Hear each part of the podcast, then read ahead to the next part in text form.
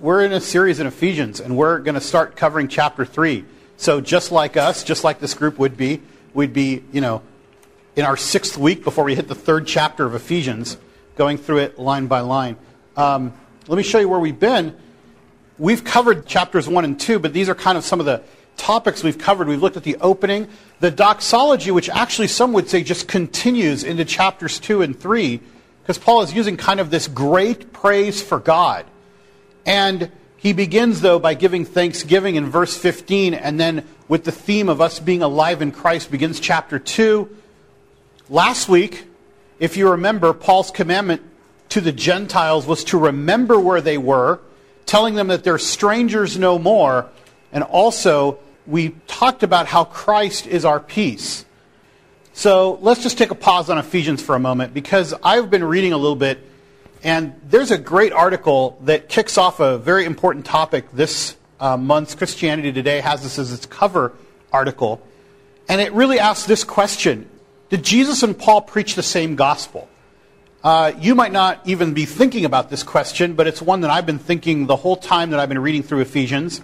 It's one that I've been thinking through a while, and I'm not alone. Many people have thought about this question.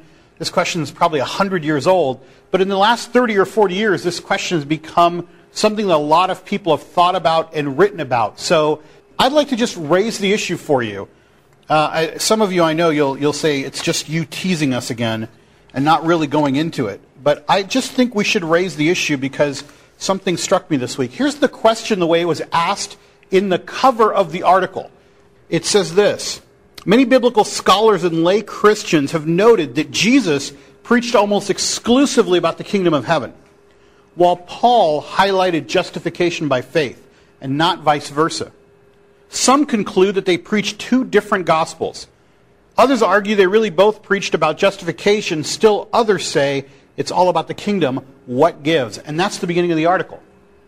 So if you're interested in reading this article, I would commend it to you. In my honest opinion, it doesn't go far enough on this topic. It's like a four page article. I mean, this should be three or four books, and there are books on this topic. The reason this even struck me this week is I, I want to read just a little bit of the beginning of the article. Maybe this is something that you're resonating with, because I've been feeling this in this room a little bit as we talk about Ephesians, that we almost don't care. It's almost like the words are kind of just, they're just kind of falling around us, but they're not really going in. So listen to what Scot McKnight, who wrote this article, and he's a theologian, focuses on historical views of Jesus and the Gospels. Here's his own kind of confession of how he begins the article. He says this I grew up with, on, through, and in the Apostle Paul.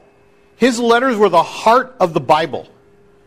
From the time I began paying attention to my pastor's sermon, I can only recall sermons on 1 Corinthians, the whole book, verse by verse, and Ephesians. There we are. I don't recall a series on the Gospels at any time or on Jesus. Everything was filtered through Paul's theology. Justification was the lens for the gospel, and life in the spirit the lens for Christian living. And then I went off to Bible college. I was absolutely mesmerized by Jesus, his kingdom vision, and the gospels. I decided then and there that my life's pursuit would be Jesus and the gospels. A few years later, I began my doctoral work on the Gospel of Matthew. Many of you are sitting here probably think we should have a doctoral work on the Gospels of Matthew since we went through it 45 weeks. And a few years after that, began teaching as a young professor at Trinity, where I even got to teach Jesus and the Gospels. My experience is not unusual. An increasing tension remains among evangelicals about who gets to set the terms, Jesus or Paul. In other words, will we center our gospel teaching and living on the kingdom or on justification by faith? I bring this up because even as we were talking, when we walked through the first couple verses, there was a lot of tension in this room as we started looking at Paul's description of election and calling and salvation and how he presumed it to be. And there was some wrestling about those concepts, but there was also, I think, somewhere in us this constant thing when we come back to Paul at his focus and saying, that's great that you make such an emphasis on justification by faith, where is it exactly that Jesus makes that same emphasis, or does he? He later on goes on to say this I've observed in 15 years of teaching college students that students love the Jesus part of the class, but their eyes seem to glaze over when we move from Jesus to Paul. And I feel that way. I feel that way even sitting in here as we get to interact because I've seen this room when it's on fire and when there's like interaction going on, when there's people wrestling, and I've seen it when we're like, that sounds great, let's move to the next verse. I just want to call it out, not because I'm trying to call you out, I just want to identify, because one of the things that's great about being interactive and hearing back from people as we go through something is you actually get to find out things you don't normally find out when you just talk one way at people. And part of it, I think, sometimes is I've felt this tendency as I've been reading Paul, that my eyes just kind of glaze over because I think, yeah, that's a great description. Sounds right. Don't know exactly how to fit it all the time. Or it sounds like a grandiose vision of God, but as Philip one time pointed out, we don't always agree with what it says, but we just kind of ignore it and go on believing what we believed before anyway. Now, if you're interested in going further on this, because like I said, we're doing a series on Ephesians, not on Jesus versus Paul, not on kind of like a whole systematic theology of salvation, not on justification, not even on predestination, where some of you wanted to go in the first couple weeks. This is a talk on Ephesians. If you want to go deeper, I'm going to put this link to the article up so that you guys can find it if you want to read a little bit more and see where the tension lies and maybe how at least Scot McKnight tries to articulate it. There have been whole books written on this, and right now there's a large debate that people are following on do we even understand what Paul meant in the first place? If you read books by like N.T. Wright on one side and John Piper on the other, they've been actually having this conversation by writing books where they respond to one another. So that's kind of just something to point out Let's go forward in Ephesians. I want you to hear Ephesians, this part right now, just the way a letter would be read to you. We're in chapter 3. You can follow along in your copy of the scriptures if you have it. I'm just going to read it to you as a letter. For this reason, I, Paul, the prisoner of Christ Jesus, for the sake of you Gentiles. Surely you've heard about the administration of God's grace that was given to me for you. That is the mystery made known to me by revelation, and I have already written briefly. In reading this, then, you will be able to understand my insight into the mystery of Christ, which was not made known to people in other generations as it has now been revealed by the Spirit to God's holy apostles and prophets. This mystery is that through the gospel, the Gentiles are heirs together with Israel, members together of one body, and sharers together in the promise in Christ Jesus. I became a servant of this gospel by the gift of God's grace given me through the working of his power. Although I am less than the least of all the Lord's people, this grace was given to me to preach to the Gentiles the boundless riches of Christ and to make plain to everyone the administration of this mystery, which for ages past has been kept hidden in God who created all things. His intent was that now, through the church, the manifold wisdom of God should be made known to the rulers and authorities in the heavenly realms according to his eternal purposes that he accomplished in Christ Jesus our Lord. It's no wonder sometimes that that happens to us that we glaze over because those words pack so much in them and they're not really just telling a story. They're reciting truth. Remember, Paul is still in the midst of this three chapter long doxology. Let's go through it step by step. For this reason, I, Paul, the prisoner of Christ Jesus, for the sake of you Gentiles. This might be the place where you might hit the backspace key. Because it seems like what Paul has done is started a sentence and then goes off into a digression. He realizes as he's writing, I, Paul, the prisoner of Christ Jesus, for the sake of you Gentiles, as soon as he says that word, it's almost like he's thinking, yes, you know, there's something here I wanted to say about you Gentiles, about you being Gentile. And so he's going to begin saying, I'm pray for you in this way, but he puts the thought on hold about how it is that he does the prayer, and he goes into talking about them as Gentiles.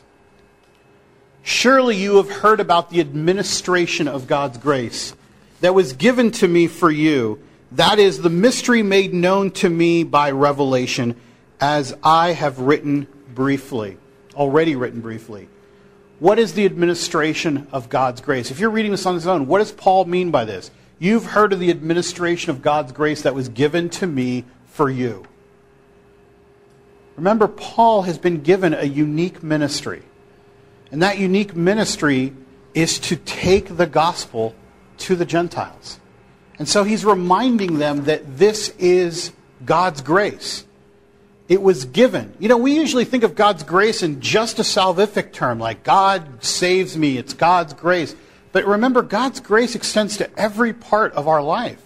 And in this way, he's saying that it was just grace that you are going to get this gospel that God appointed me and gave me this administration. Administration is kind of a, I don't like that word in this translation. The actual word should be better translated, a word that we talk about in here all the time stewardship. Paul has a stewardship of God's grace that was given for the people that he was going to take this gospel to. We steward that, all of us together. And here it is, the mystery made known to me. Mysteries, remember, in this kind of writing don't mean things that we don't know. They're things that are known because they're revealed by God. The revelation that's made known is already written about briefly. What is it? You will be able to understand my insight into the mystery of Christ, which was not made known to people in other generations, as it has now been revealed by the Spirit to God's holy apostles and prophets. Paul is saying that we are getting a glimpse at what it is that God wants to reveal. And the thing that has been kept hidden, that people have not quite understood, not quite known, that now is made known, now is revealed, the mystery has been told by God, is that we have this kingdom that the Gentiles are going to be part of. And he finally says, the mystery is, here it is, that through the gospel, the Gentiles are heirs together with Israel, members together of one body, and sharers together in the promise in Christ Jesus. That's the mystery that has been percolating somewhere, that has been hidden and is now made known.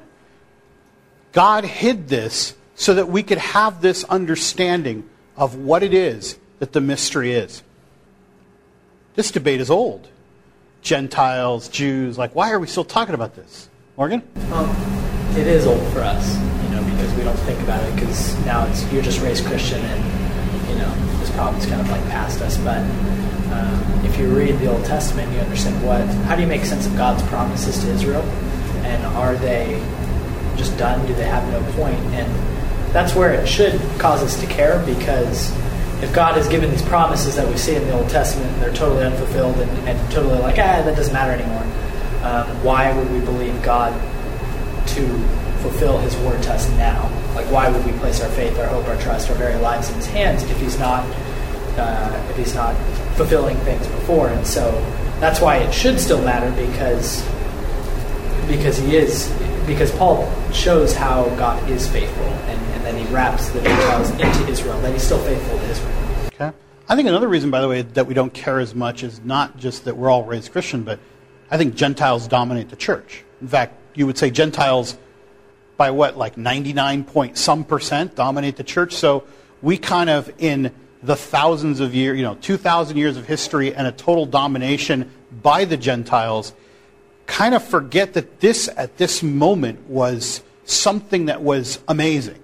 First, that they're going to be included in what he's saying here.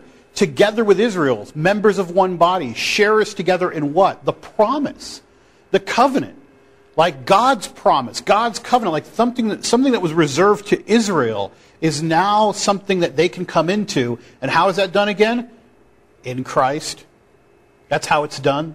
They get to share the promise, but how do they get to share the promise? In Christ, because everything is in Christ in Ephesians. All right? But what I'm trying to point out here is that we shouldn't lose the marvel because we've moved forward in so much time into a Gentile dominated church that this was still, at this point, amazing. That God would even do this and reveal it to him. And that's why, remember, he just finished saying to him, Remember where you used to be. Remember how you were outside. Remember you were strangers. But now you are part of it, and he's saying even again, like, that is amazing that God revealed that. Philip. It's probably just like quibbling over words, but I'm, I'm starting to think about it in a different way. Um, but even the fact that it says it as a mystery and not as a change, I don't know, I got the implication that it was something that was always the case. It just wasn't known. And so, I mean, that would seem to imply, well, the Gentile, it was never just Israel. It was always everyone. Like, the Israel was not really God's chosen, like, it, not that Israel still God's chosen people in some way, but he still always included the Gentiles, just nobody knew. And I'm not sure, like, there's probably enough other places where it sort of says, no, this is new and a change, but I, I just, even the word, uh, the use of the word mystery sort of made it seem this idea of like, this was always there, we just found out. Right, so let's be clear. You're, you're right. Mystery being something unknown that God reveals, rather than the way we use it, which is something unknown that we still don't know how it works. Right, so those are the two different uses. So we first have to translate just that, that idea out of our heads. So something that was unknown that God has now revealed is what he's saying. And you're right, it doesn't actually say whether it was the intent that it be limited to Israel or that it be expanded. In fact, some people actually say it was always the intent that it go beyond, that if you read the Old Testament carefully, even the prophets made admonitions to people outside of Israel, right? And there are places where this was always the plan.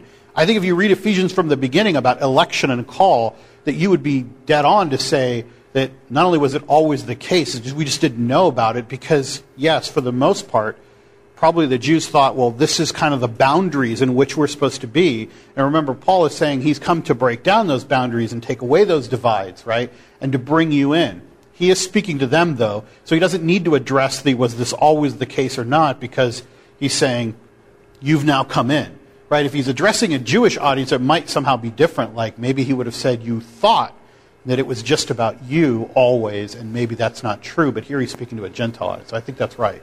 So do you, I don't know, like, is, is it possible that the Gentiles were still included in this being of one body before Jesus? Like, that's more my question, like, being that it was a mystery that was always true, we just didn't know it. I think what he's saying is that the intent was it to be this way, but it could only be accomplished in Christ.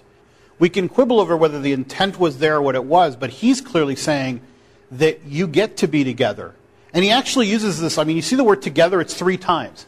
It's, it's, it's the emphasis of this passage because he's using alliteration, which is kind of the way that you emphasize a passage was to repeat the word. So he very cleverly basically is saying like, heirs together, members together, share together. That's really like how he's, how he's doing it to emphasize and add this thing where that word comes up three times, which is like the, the maximum emphasis you have is a three time alliteration saying they're together, together, together, in the promise, but how? Through Christ Jesus, or actually, as he would say, in Christ.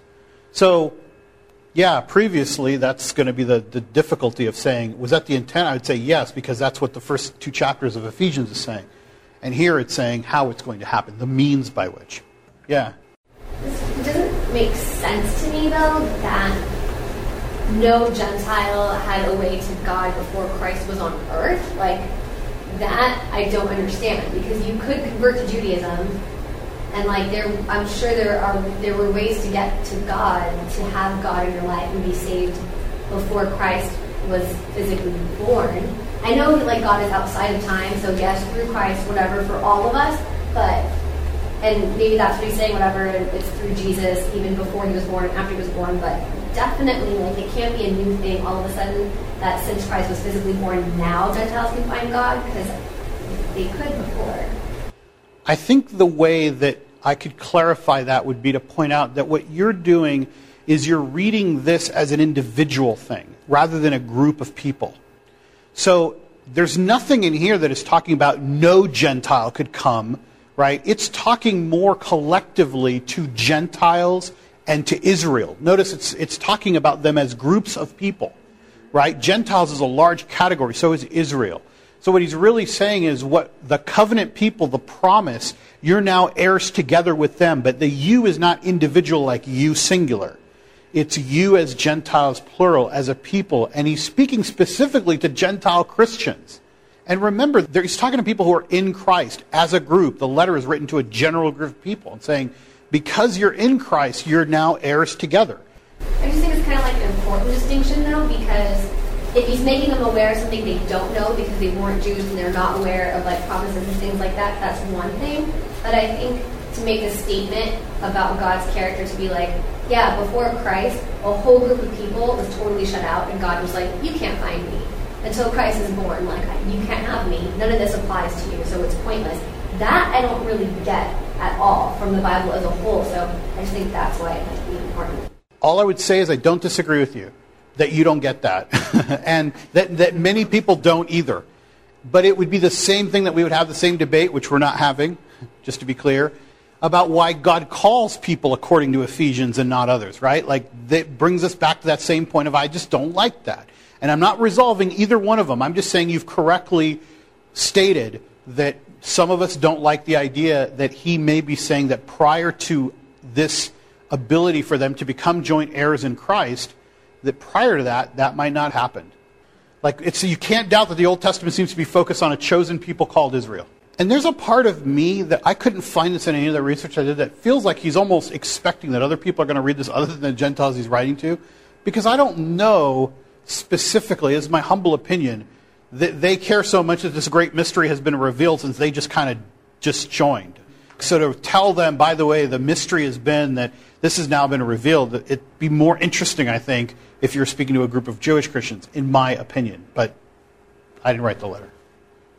In the beginning of Romans, Paul actually addresses this a little bit, where he, he does give, uh, he creates some space for that kind of personal, whatever you want to call that, personal salvation through other religious expressions before Christ. So I, I don't, I mean, again, not to, because I think we shouldn't be focusing on, like, conversion isn't the only method. I mean, he, he, in Romans, he actually acknowledges the fact that before Christ, God allowed, or these things were allowed, and you were allowed to come to some knowledge through these things, and that doesn't seem to be an issue for him. Um, but again, that that I don't think is the main emphasis of this passage. What I what I think is more interesting is um, that, and you brought this up last week, and Jill actually made a great point about this at the end of last week. That if we uh, the distinction here between Jew and Gentile, I don't know if it's like it doesn't cause any problems for me whether it's fulfilled or not, or whether there are other promises to Israel still. What's interesting to me is the other distinctions we still have today in faith.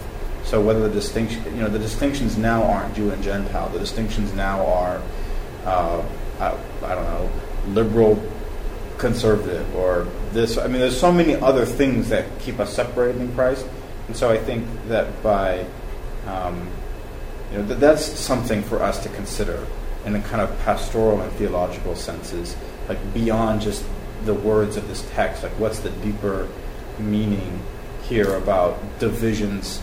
Um, and, and the fact that we still try and claim parts of Christ to ourselves for, for no good reason, in the same way that there were Jewish Christians doing that, you know. Um, and that's, I think, a reflection, and, and Jill had brought this up last week, and we really didn't talk about it. And I, I think that's an important reflection out of here. Okay. Let's move on. I just want to point out something that this part that you see on the screen is actually one long sentence. We break it up because it's easier for us to read, but it's actually one long sentence. And actually, verse 7 is part of this as well, this long sentence. But that in this one eloquent description, he highlights God, Christ, and the Spirit in one place.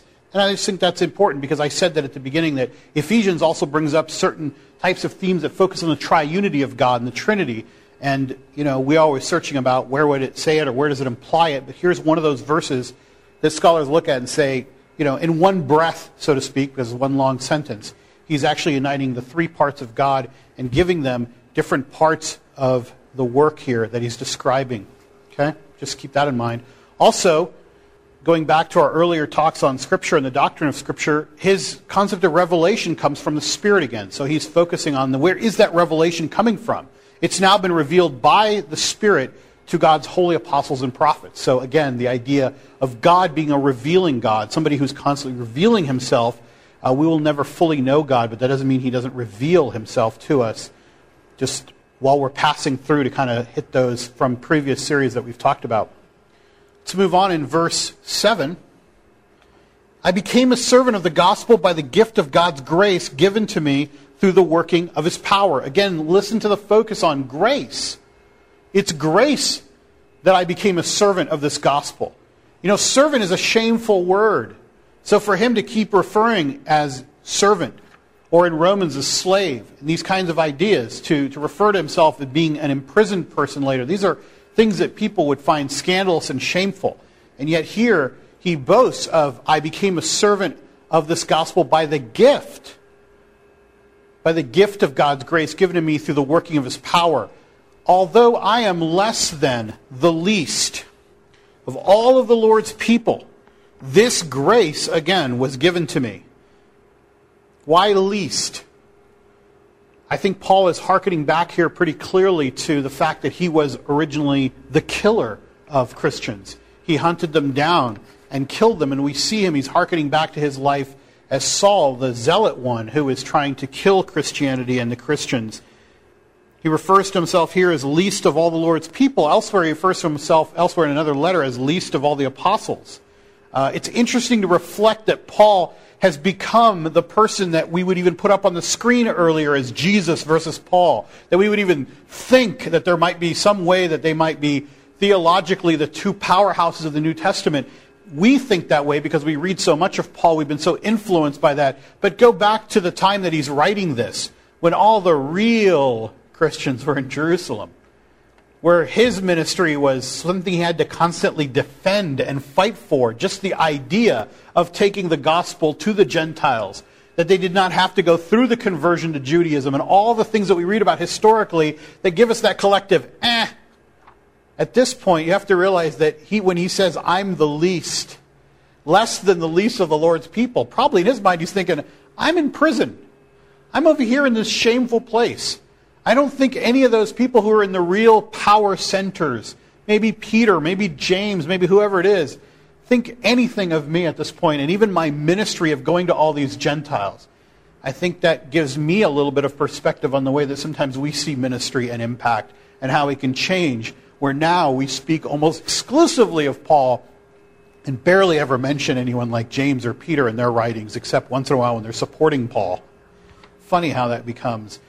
I am less than the least of all the Lord's people. This grace was given to me. What is the grace? What was given to him? To preach to the Gentiles the boundless riches of Christ and to make plain to everyone the administration of this mystery, the stewardship of this mystery. He's managing the mystery itself, which for ages past was kept hidden in God who created all things. Again, he's going to give us a glimpse of that mystery being revealed. His intent, God's intent.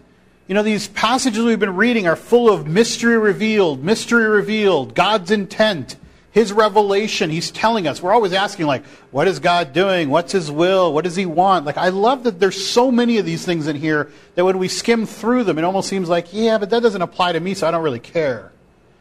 But here he's telling you what is God's intent. His intent was that now, through the church, the manifold wisdom of God should be made known to the rulers and authorities in the heavenly realms according to his eternal purpose. Or another translation, according to the purpose of the ages. Like from the foundations kind of concept. The purpose was, what was it again? Through the church, through the church, the manifold wisdom of God should be made known to the rulers and authorities in the heavenly realms. Who are the rulers and authorities in the heavenly realms? We should kind of have a clue because Paul's given us already a clue. He's used heavenly realms or the heavenlies a couple of times in this letter.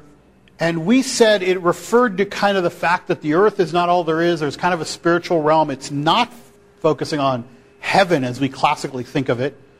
The heavenly realms is really the spiritual reality of all of it. And last week we also dealt with another passage about the ruler. So, how about those clues? We getting any closer? Who are the rulers and authorities of the heavenly realms?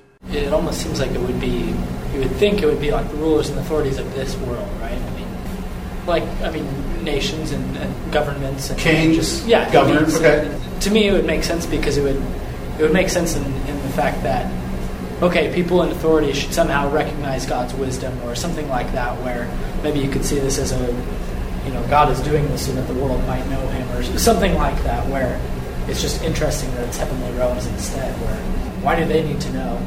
Well, who are they in the heavenly realms? Who would the rulers and authorities be? Who are those people? Like before we figure out why they need to know, who are they? Yeah. Isn't one of the possible things we thought about, like being like Satan or like demonic forces? Yeah. I mean, according to using Paul's language from his own letter, last week he was talking about last week, last week when he wrote chapter 2.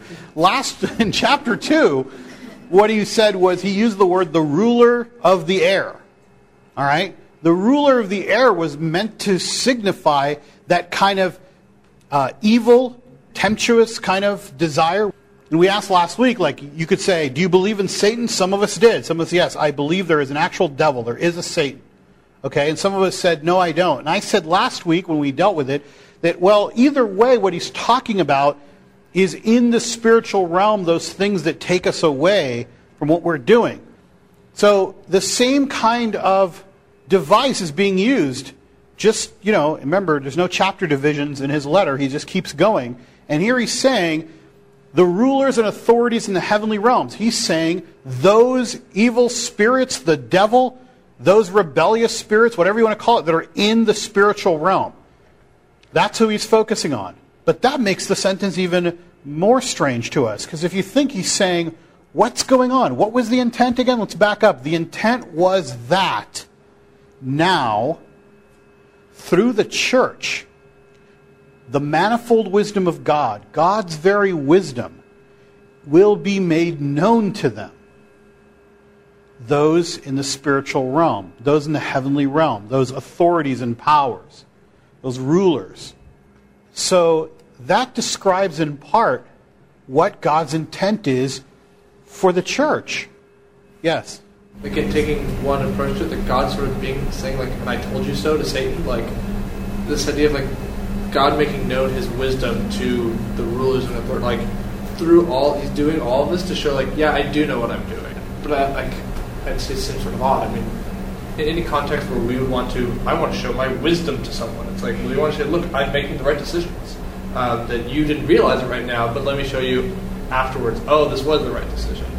Um, and the other reason why you'd want to show it to them is sort of like rub it in their faces or something. I'm not really sure. Okay. Is it Emily? Yeah. I think the rulers and authorities in heavenly realms are the ones that are trying to cause division in the church, and we were talking about divisions earlier. And I think that it's the church's job to, through their words and actions, to show them otherwise. No, we will be one body, and and that's that. No matter how hard you fight us, we're, we refuse to let you divide us. Because the theme so far has been about this unity of the two coming together, like joint heirs, like coming together, together, together. And it follows right after that that he was given this ministry to bring them together. And he's giving us a kind of like a so that. There's a so that, like his intent would be. Why else would he want to demonstrate this? I mean, first let's understand the sentence. The sentence seemed to be saying that through the church, he's going to reveal his ultimate wisdom. That this is like unbelievable, like God's wisdom is so deep and profound, this manifold wisdom will be made known to them. So we clearly understand that he wants to show it to them. Like, look, like my wisdom produced this, but the church is the vehicle of demonstrating it. And it does have to deal with unity because he keeps coming back to this theme of unity over and over.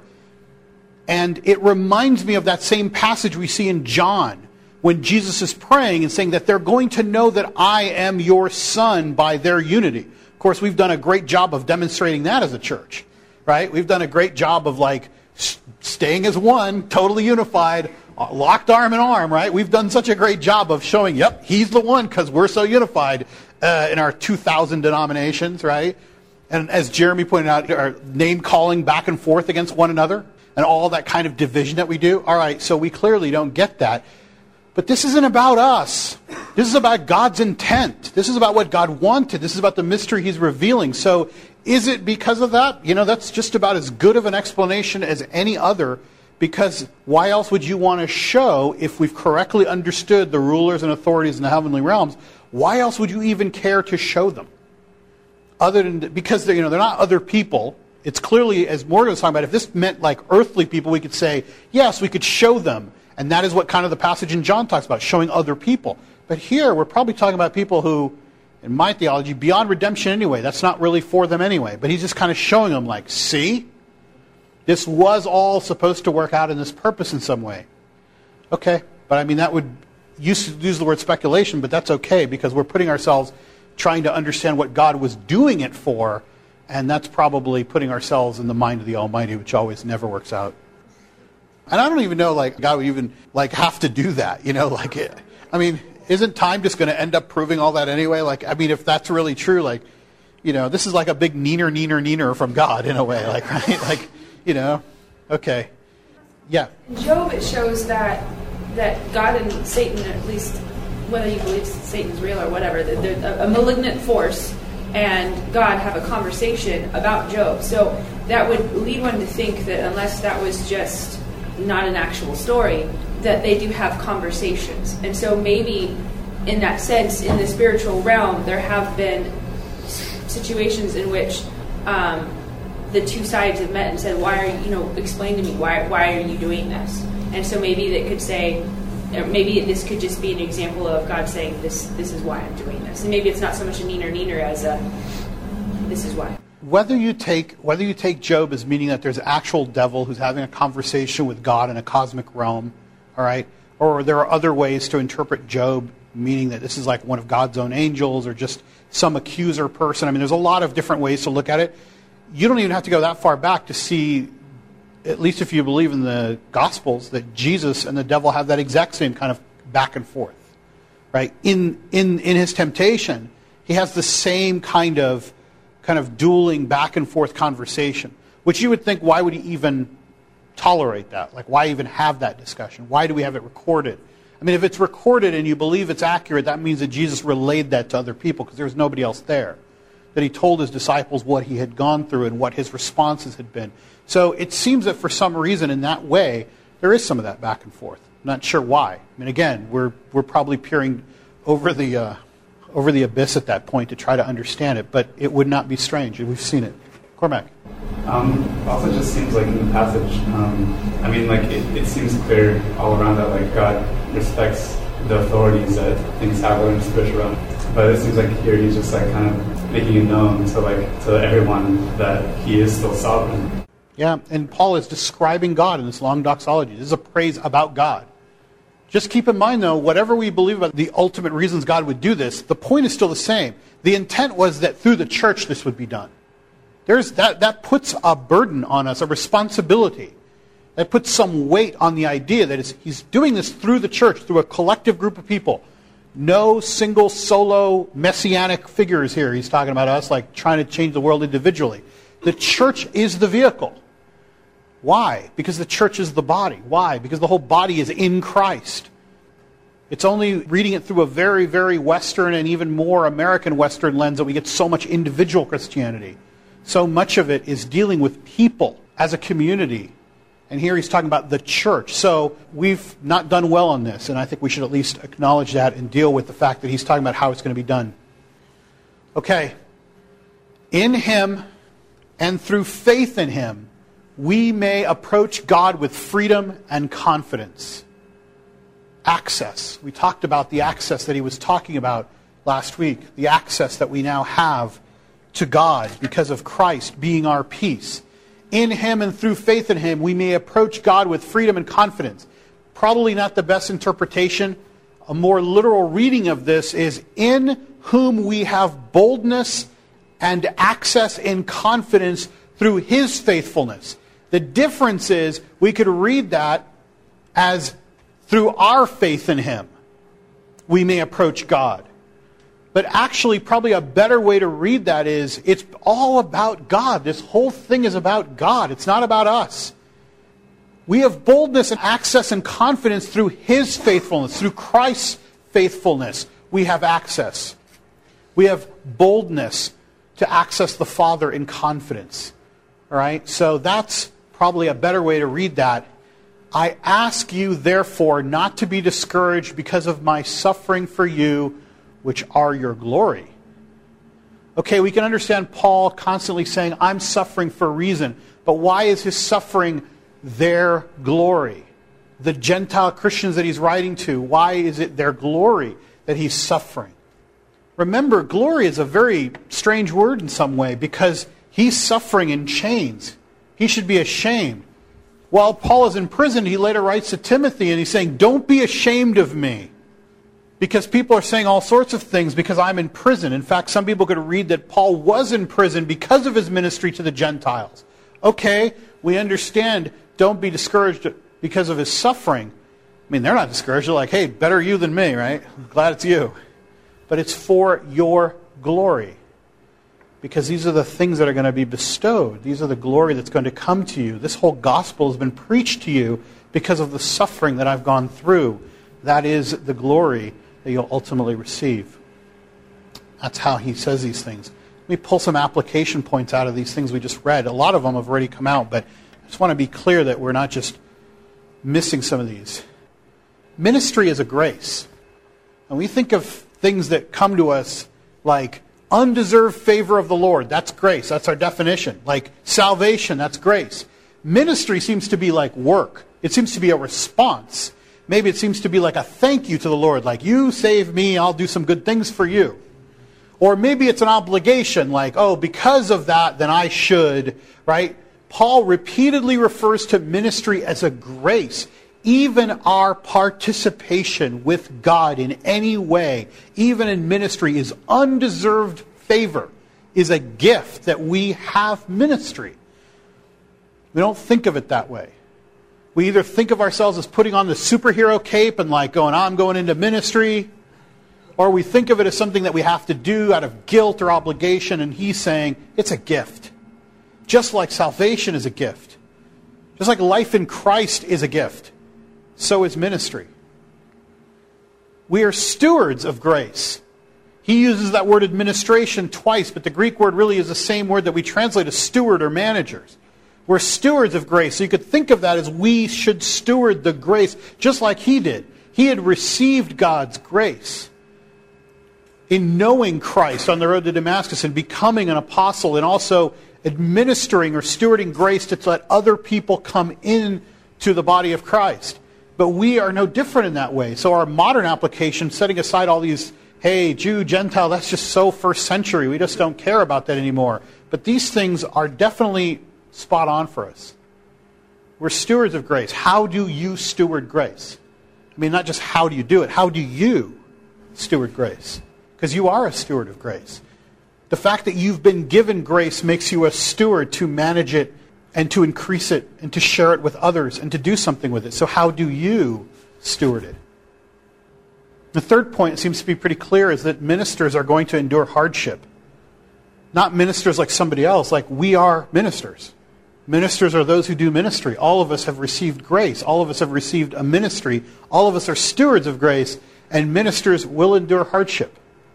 So we will endure that. And he seems to say, don't be discouraged by that. But again, that's because most of us are not going through it for the sake of ministry. And we should be concerned sometimes. Some people would point out that if you're not being place where you're enduring hardship for your faith, that may be an indication that you're not really stewarding it that well. I think that would be a fair question that he would probably be asking at some point. Hardship, it seems, is positively viewed at the end there. We suffer with Christ. Entering into hardship brings us closer to being in a place where we are with Christ because Christ suffered. We suffer with him. We suffer for Christ for others who are in Christ. Those are ways that we can apply that. Just take a second right now to look at these because I don't want to just spout out things and just move on. Look at these things for just a moment and use them for a moment and say, Where am I in my belief about ministry being a grace? Do I really believe ministry is that thing? Do I engage in it? How do I steward it? Where's the hardship that results from it in my life, if any? What is the positive result? Just take a second to just let that sink in for a moment.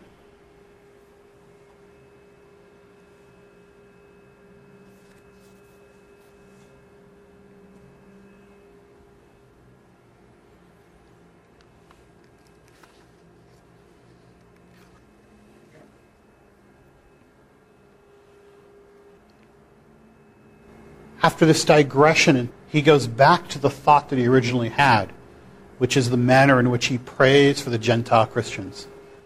I want you just to hear the closing prayer as a prayer over you rather than walking through it and piecing it apart. Just hear it as it was meant to be a prayer. For this reason, I kneel before the Father, from whom every family in heaven and on earth derives its name. I pray that out of his glorious riches he may strengthen you with power through his Spirit in your inner being, so that Christ may dwell in your hearts through faith. And I pray that you, being rooted and established in love, may have power, together with all the Lord's holy people, to grasp how wide and long and high and deep is the love of Christ, and to know that this love that surpasses knowledge, that you may be filled to the measure of all the fullness of God. Now, to him who is able to do immeasurably more than we all ask or imagine, according to his power that is his work within us, to him be glory in the church and in Christ Jesus throughout all generations, forever and ever. Amen.